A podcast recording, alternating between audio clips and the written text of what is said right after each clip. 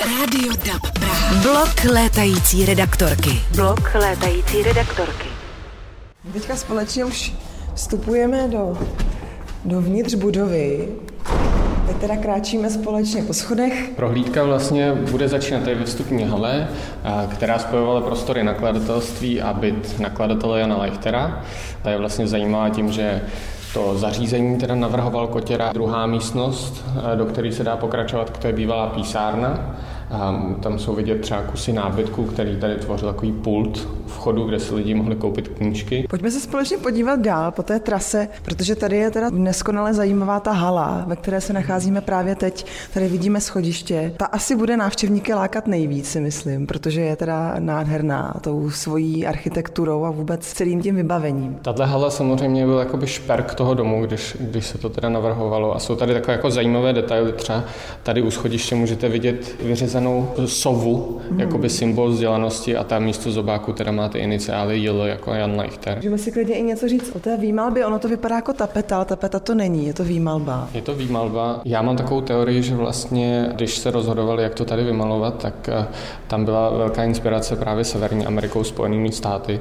A to samozřejmě jak té architektuře, to se ví, že u, eh, u Kotěry ten přijel zrovna z cesty mm, po Americe. A mně tohle vlastně skoro přijde až jakoby inspirované nějakými vzory těch původních mhm. kmenů. Kromě Leichterova domů se můžete v rámci akce Open House vydat taky třeba na prohlídku Šalounovy vily na Vinohradech nebo do městských lázní na Žižkově, které v historii navštívil i samotný císař František Josef I. My vás teď ale vezmeme na prohlídku Trojského zámku. Dnes návštěvník přichází do zámku zadním vchodem. Původně totiž byl letní palác e, zamýšlen čelní stranou otočenou k Pražskému hradu a návštěvník měl přijíždět z, ze strany od dnešní stromovky, se dostává návštěvník do zahrad, kde se mu odvírá nádherný barokní scenérie k bohatě zdobenému oválnému schodišti, kterým když on návštěvník vystoupal, tak eh, vstoupil do nádherného slavnostního sálu, ve kterém je bohatá výzdoba malby. Pojďme si možná k, těm, k té výmalbě něco říct, protože tady ten sál je opravdu bohatě zdobený. Zdobený od podlahy přes celý strop, všechny stěny jsou pokryté různými výjevy, kresbami. Tamhle dvě postavy, které jsou vlastně nad námi. Eh, nutné říct, že celý sál vlastně je iluzivně namalován tak, aby vám připadal daleko vyšší. V oknech nebo balkoncích se vyklání diváci o něch výjevů, o kterých zde mluvíme. A dva z nich na té severní straně jsou podle přípisu oni malíři Abraham a Izák Godinové. I tady se můžete vydat do míst, která nejsou běžně přístupná. Jedním takovým prostorem v Trojském zámku je takzvaný Tartar, což je prostor pod vstupním schodištěm. Najdete tady scenérii soch, které zobrazují boj antických bohů s titány a jejich svržení do propasti. Posledním místem, které jsme v rámci Open House navštívili, je vodárenská věž na Letné. Ta prošla nedávno rekonstrukcí vnitřních prostor i jejího okolí okolí. Při opravách chtěli architekti zachovat původní ráz a prvky stavby. Dochovaná je třeba část zábradlí u schodiště nebo malované stropy.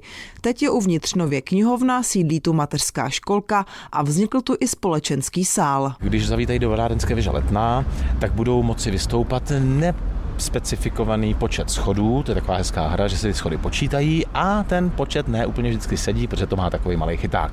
Vystoupají do třetího patra, protože první dvě patra slouží jako klubovny skautských oddílů, ve třetím patře máme sousedskou knihovnu druhého topiče, tam bude příjemná paní eh, knihovnice, no a pak můžou vystoupat do čtvrtého patra, kde je takzvaná galerie a z té galerie je možnost vystoupit na Ochos. Zároveň je tam momentálně až do konce srpna výstava eh, slovenské autorky Niky Pločky Živé kapky žité vody. Co vlastně návštěvník z té věže uvidí nebo z toho Ochozu?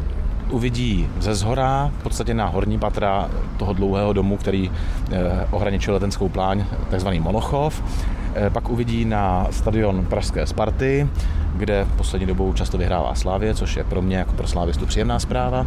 Zároveň uvidí na rušnou křižovatku Letenské náměstí a do ulice, ulice Korunovační a ze čtvrté strany uvidí v podstatě až na Bohnice a na Rostoky. Nahoře eh, v té galerii je periskop a tento periskop umožňuje vlastně tu původní funkci té věže.